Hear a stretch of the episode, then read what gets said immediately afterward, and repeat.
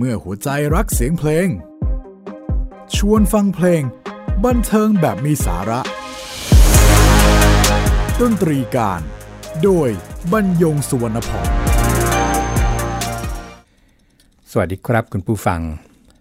นี่คือฐานสื่อ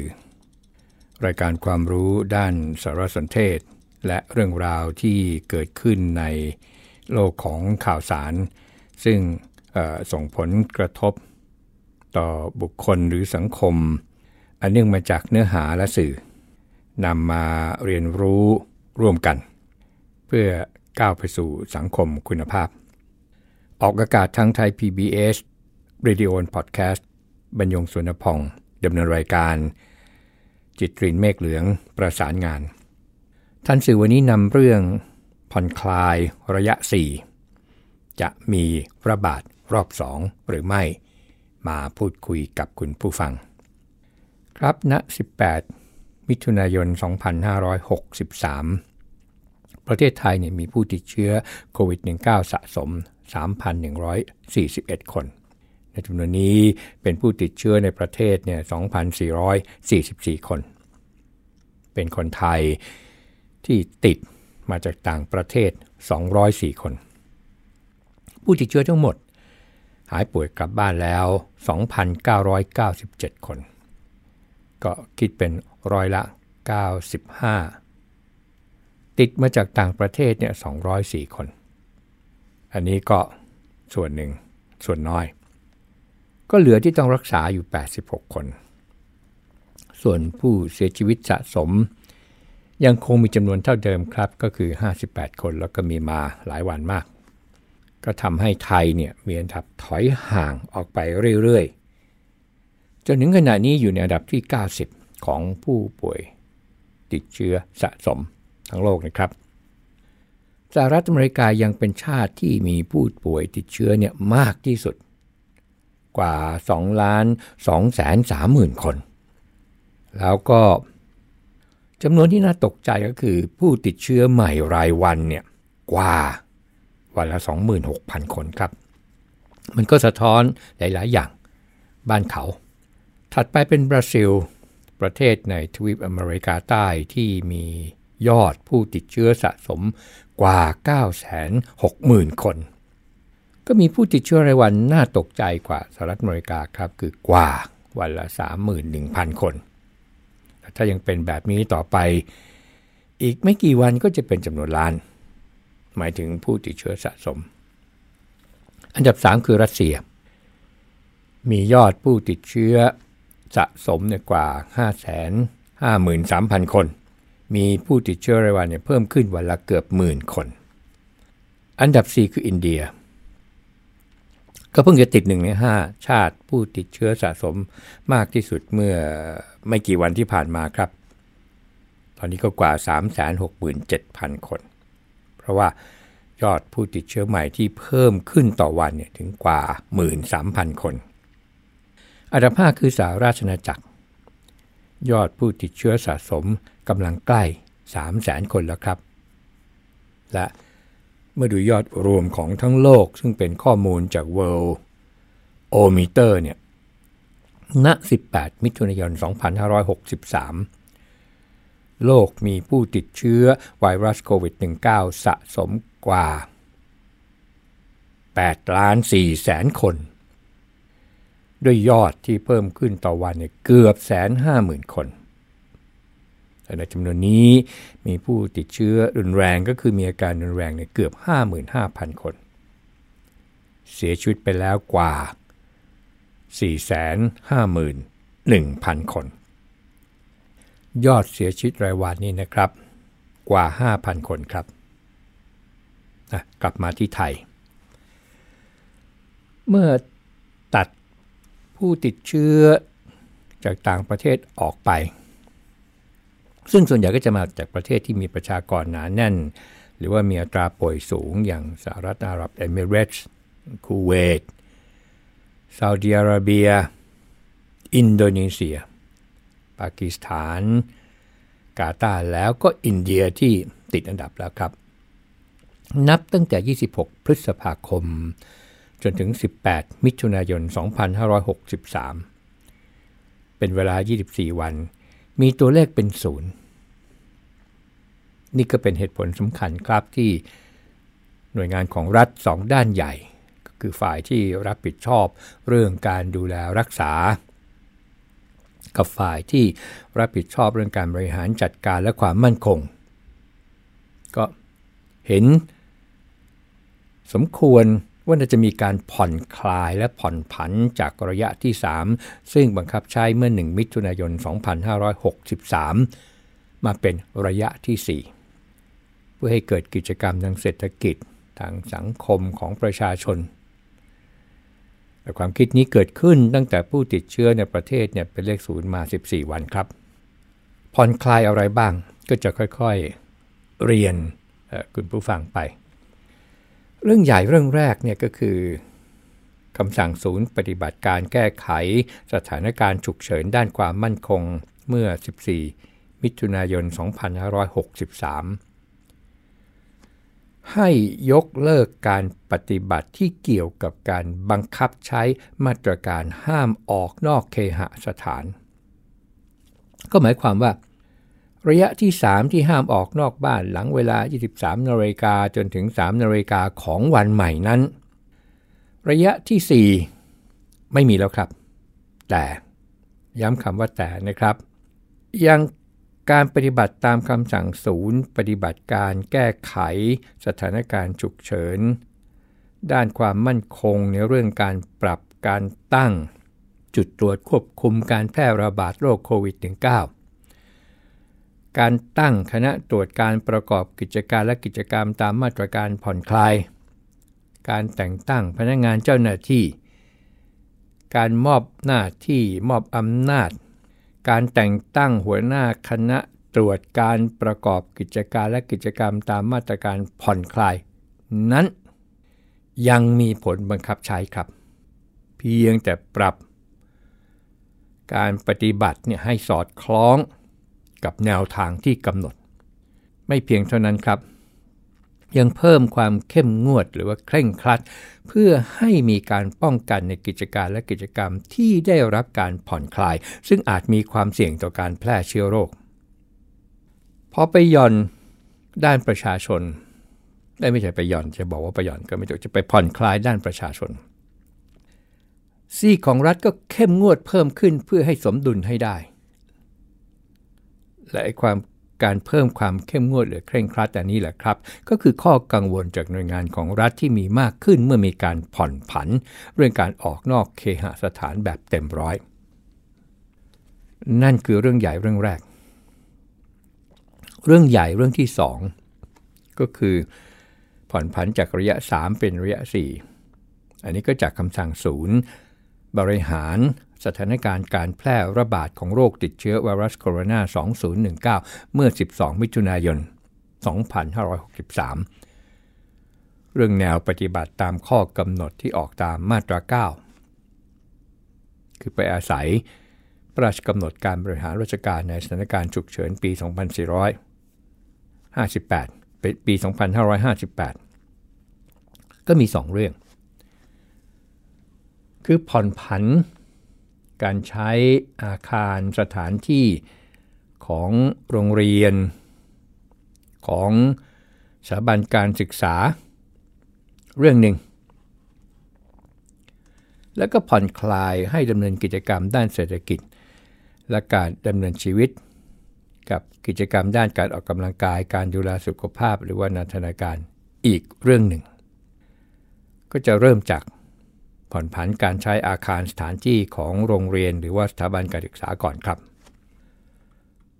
โรงเรียนในระบบประเภทนานาชาติ สถาบันการศึกษา หรือมหาวิทยาลัย ที่มีการเรียนการสอนหลักสูตรนานาชาติ โรงเรียนนอกระบบประเภทกวดวิชาตามกฎหมาย ว่าเดียวโรงเรียนเอกชน โรงเรียนตำรวจตระเวนชายแดน แล้วก็โรงเรียนที่มีจำนวนนักเรียนโดยทั้งโรงเรียนไม่เกิน 120 คน อันนี้สามารถใช้อาคารสถานที่เพื่อจัดการเรียนการสอนหรือการฝึกอบรมได้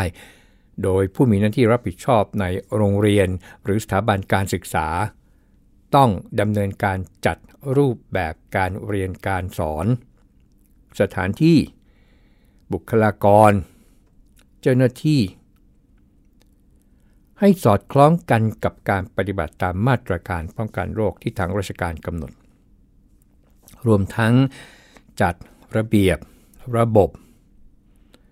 ให้เป็นไปตามคำแนะนำของทางราชการ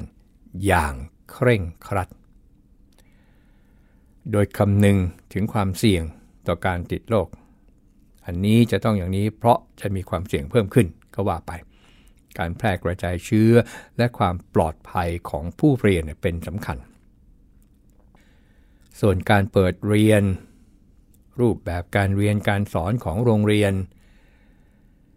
สถาบันการศึกษาหรือมหาวิทยาลัยอื่น ๆ ให้เป็นไปตามที่กระทรวงศึกษาธิการกระทรวงการอุดมศึกษาวิทยาศาสตร์ วิจัยและนวัตกรรม หรือหน่วยงานที่เกี่ยวข้องเนี่ยกำหนด นั่นก็คือการผ่อนคลายเรื่องแรก การผ่อนคลายเรื่องที่ 2 ก็เป็นกิจกรรมทางเศรษฐกิจ การดำเนินชีวิต การออกกำลังกาย การดูแลสุขภาพนันทนาการ ก็จะเรียนคุณผู้ฟังเป็นข้อข้อข้อข้อข้อข้อไปนะครับ อันแรกก็คือการจัดประชุม การอบรมสัมมนา นิทรรศการ แสดงสินค้าจัดเลี้ยง งานแสดงนาฏศิลป์ดนตรีคอนเสิร์ตหรือกิจกรรมต่างๆ ที่จัดขึ้นในโรงแรม โรงมหรสพ ห้องประชุม ศูนย์ประชุม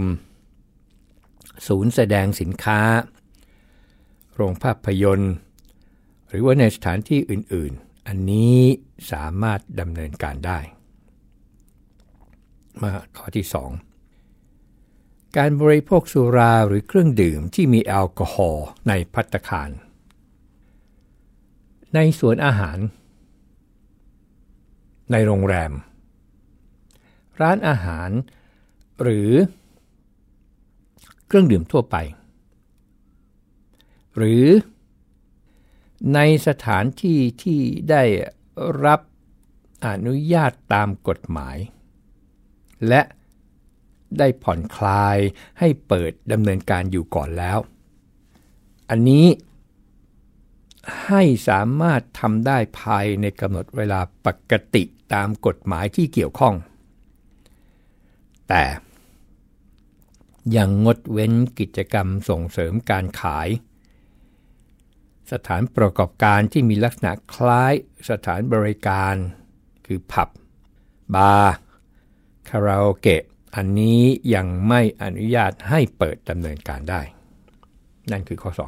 2 การผ่อนคลายข้อ 3 ก็คือสถานรับเลี้ยงเด็ก ศูนย์พัฒนาเด็กเล็ก สถานพัฒนาเด็กปฐมวัย ศูนย์เด็กพิเศษ สถานดูแลผู้สูงอายุ สถานที่บริการดูแล สถานที่พำนักอาศัยหรือสถานสงเคราะห์อื่นที่จัดสวัสดิการแก่เด็กหรือผู้สูงอายุ อันนี้สามารถเปิดให้บริการรายวันได้ โดยการเดินทางไปกลับสถานที่ดังกล่าว ถือเป็นเหตุยกเว้นการปฏิบัติตามมาตรการอันพึงปฏิบัติของกลุ่มบุคคลที่มีความเสี่ยงต่อการติดโรค ข้อที่ 4 ศูนย์วิทยาศาสตร์เพื่อการศึกษา อุทยานวิทยาศาสตร์ ศูนวิทยาศาสตร์และวัฒนธรรมอันนี้เปิดเป็นปกติเลยครับ อันที่ 5 การทำรายการโทรทัศน์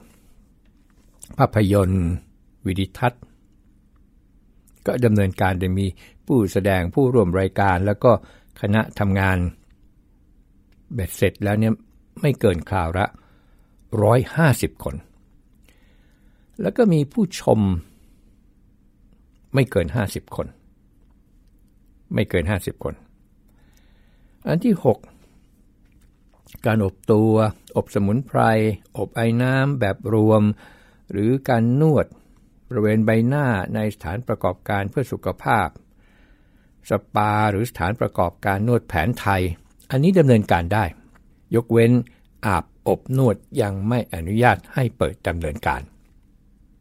อันที่ 7 การออกกำลังกายแบบกลุ่มในสวนสาธารณะ ลานกิจกรรม พื้นที่กิจกรรมสาธารณะ หรือลานกีฬากลางแจ้ง อันนี้ดำเนินการได้ อันที่ 8 สวนน้ำ สนามเด็กเล่น สวนสนุก ยกเว้นการใช้เครื่องเล่นในลักษณะที่เป็นการติดตั้งชั่วคราว หรือเครื่องเล่นที่มีพื้นผิวสัมผัสมาก ซึ่งอาจมีความเสี่ยงต่อการติดโรคในเด็ก เช่น บ้านบอลบ้านลมเป็นต้น อันที่ 9 สนามกีฬาหรือสถานที่เพื่อการออกกำลังกาย การเล่นกีฬาหรือเพื่อการเรียนการสอนในทุกประเภทกีฬา อันนี้เปิดได้ ยกเว้น สนามชนโค สนามชนไก่ สนามกัดปลา หรือสนามการแข่งขันอื่นในลักษณะทำนองเดียวกัน ยังไม่อนุญาต ให้เปิดดำเนินการ สถานที่ที่ได้รับการผ่อนคลายสามารถจัดให้มีการแข่งขัน และถ่ายทอดโทรทัศน์การแข่งขันด้วยการถ่ายทอดผ่านสื่ออื่น ๆได้ แต่ต้องไม่มีผู้ชมอยู่ในสนามแข่งขันและผู้จัดการแข่งขันต้องดำเนินการตามขั้นตอนและวิธีการที่ทางราชการกำหนดด้วย สุดท้ายคืออันที่ 10 ตู้เกม อันนี้เครื่องเล่นหยอดเหรียญที่ได้รับอนุญาตตามกฎหมาย และตั้งอยู่ในห้างสรรพสินค้า ศูนย์การค้า Community Mall อันนี้เปิดดำเนินการได้ มีเรื่องประกอบอีกเรื่องหนึ่งนะครับ ก็คือเรื่องการขนส่งสาธารณะ ข้ามเขตพื้นที่จังหวัด อันนี้เพื่อในความสะดวกและก็รองรับการเดินทางของประชาชน ภายหลังมาตรการผ่อนคลายการเดินทางข้ามเขตพื้นที่จังหวัด อันนี้ก็ให้หน่วยงานที่รับผิดชอบตรวจสอบ แล้วก็กำกับดูแลการขนส่งผู้โดยสารที่เป็นการขนส่งสาธารณะทุกประเภท จัดระบบระเบียบ จัดที่จอดพัก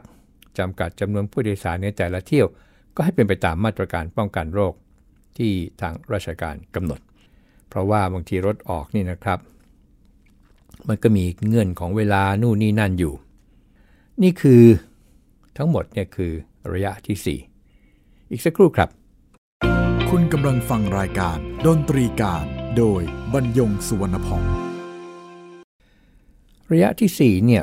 เริ่มตั้งแต่วันจันทร์ที่ 15 มิถุนายน 2563 แล้วก็ต้องเรียนย้ำอีกครั้งหนึ่งนะครับว่าประกาศสถานการณ์ฉุกเฉินตามมาตรา 5 ของพระราชกำหนดการบริหารราชการในสถานการณ์ฉุกเฉินปี 2548 ยังมีผลบังคับใช้อยู่นะครับ อย่างไรก็ตาม ในช่วงเตรียมผ่อนผันและผ่อนคลายการประกาศอย่างเป็นทางการนั้น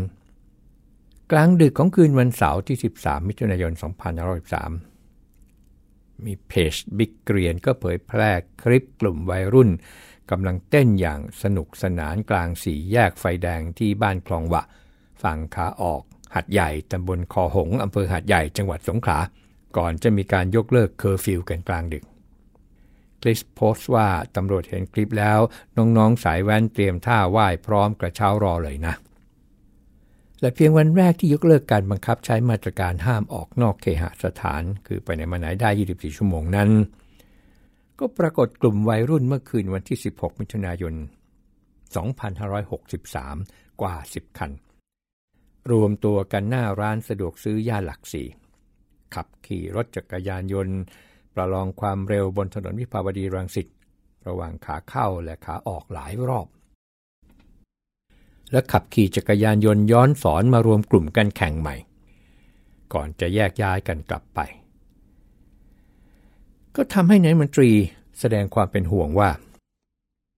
เออมันจะเป็นยังไงนะ ระยะสี่จะมีรอบสองไหม พร้อมกับประรบถึงการกระทำที่ไม่รับผิดชอบ ซึ่งอาจส่งผลกระทบต่อภาพรวม หากต้องกลับไปกำหนดเวลาการออกนอกเคหสถานใหม่ ขณะที่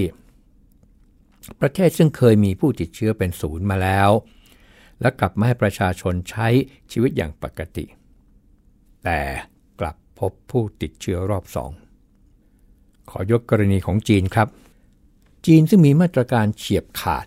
ที่ประชาชนต้องปฏิบัติตามถึงกระนั้นก็พบผู้ติดเชื้อรายใหม่ในรอบสองล่าสุดที่ปักกิ่งเมื่อ 17 มิถุนายน 2563 31 ราย ก็ทำให้ผู้มีติดเชื้อเนี่ยสะสมในสัปดาห์ที่ผ่านมาทั้งหมดนี่นะครับ รอบ2เนี่ย137 ราย ทั้งที่นครปักกิ่งไม่พบการติดเชื้อติดต่อกันมานานถึง 57 วัน ก็ทำให้ทางการจีนประกาศให้ชุมชนอย่างน้อย 27 แห่ง เป็นพื้นที่เสี่ยง และหนึ่งแห่งซึ่งอยู่ใกล้กับตลาดซินฟาตี้ซึ่งเป็นพื้นที่เสี่ยงสูง อันนี้ เนื่องจากเชื่อว่า การระบาดครั้งนี้เกิดขึ้นในซินฟาตี้ซึ่งเป็นตลาดค้าส่งพืชผักผลไม้เนื้อสัตว์ขนาดใหญ่ที่สุดในปักกิ่ง สิ่งที่ทางการจีนออกประกาศก็คือ ให้ประชาชนในชุมชนพื้นที่เสี่ยงต้องอาศัยอยู่แต่ภายในปักกิ่งเท่านั้น ห้ามออกนอกพื้นที่ ส่วนคนที่อาศัยนอกพื้นที่เสี่ยง ก็ต้องมีการตรวจเชื้อโควิด -19 เป็นลบ จึงจะสามารถเดินทางออกไปได้ นอกจากนี้ทางการจีนก็ยังสั่งยกเลิกเที่ยวบินข้ามเข้าออกนครปักกิ่งเนี่ยกว่า 1,200 เที่ยว ลดบริการรถไฟลงไปจนถึง 9 กรกฎาคม 2563 เป็นอย่างน้อย ระงับการเรียนการสอนโรงเรียนประถม โรงเรียนมัธยม อุดมศึกษา งดเล่นกีฬาเป็นทีม ปิดสระว่ายน้ำและโรงยิมต่างๆ การยกระดับมาตรการรับมือโควิด -19 จากระดับ3เนี่ยก็ขึ้นมาเป็นระดับ 2 รองสูงสุด ก็ทำให้ชาวปักกิ่งหลายล้านคนถูกจำกัดการใช้ชีวิตประจำวันอีกครั้ง ส่วนนิวซีแลนด์เมื่อสัปดาห์ที่ผ่านมาก็พบผู้ติดเชื้อ 2 ราย หลังประกาศปลอดไวรัส ยกเลิกมาตรการต่างๆ ไปแล้ว ครับนี่ก็คือข้อกังวลของทางราชการ แต่ก็เห็นว่าจำเป็นที่ต้องมีการผ่อนคลายและผ่อนผัน แต่จากบทเรียนในประเทศ จึงยังไม่ยกเลิกสถานการณ์ฉุกเฉินที่อาศัยอำนาจ ตามพระราชกำหนดการบริหารราชการในสถานการณ์ฉุกเฉินปี 2548 ได้ ประการสำคัญยังคงออกแนวปฏิบัติในระยะที่ 4 คู่ขนาน ทั้งมาตรการควบคุมหลัก และมาตรการเสริมในทุกการผ่อนผันและผ่อนคลาย เช่น การทำความสะอาดพื้นผิวก่อนและหลังให้บริการรวมทั้งห้องสุขา การกำจัดมูลฝอยทุกวัน การให้ผู้ประกอบการ พนักงงานบริการ ผู้ใช้บริการผู้เข้าร่วมกิจกรรม ต้องสวมหน้ากากอนามัยหรือหน้ากากผ้าตลอดเวลา การมีจุดบริการล้างมือด้วยสบู่หรือแอลกอฮอล์เจล หรือน้ำยาฆ่าเชื้อโรคที่พองพอและก็การเว้นระยะห่าง 1 เมตรอย่างน้อย การควบคุมจำนวนผู้ร่วมกิจกรรมไม่ให้แออัด การให้เจ้าของสถานที่หรือผู้เช่า หรือผู้ประกอบกิจการ หรือผู้จัดกิจกรรม ลงทะเบียนตรงนี้ น่าสนใจมากแล้วก็ดีมากครับ เพื่อจะยืนยันว่าเข้าออกเมื่อใดมีเมื่อเกิดอะไรขึ้นก็จะตรวจสอบได้ง่ายขึ้น ควบคุมทางเข้าออก จัดคิว ครับภายในเดือนมิถุนายน 2563 น่าจะได้คำตอบว่า จะยืดระยะที่ 4 หรือจะมีระยะที่ 5 หรือจะเลิกประกาศสถานการณ์ฉุกเฉิน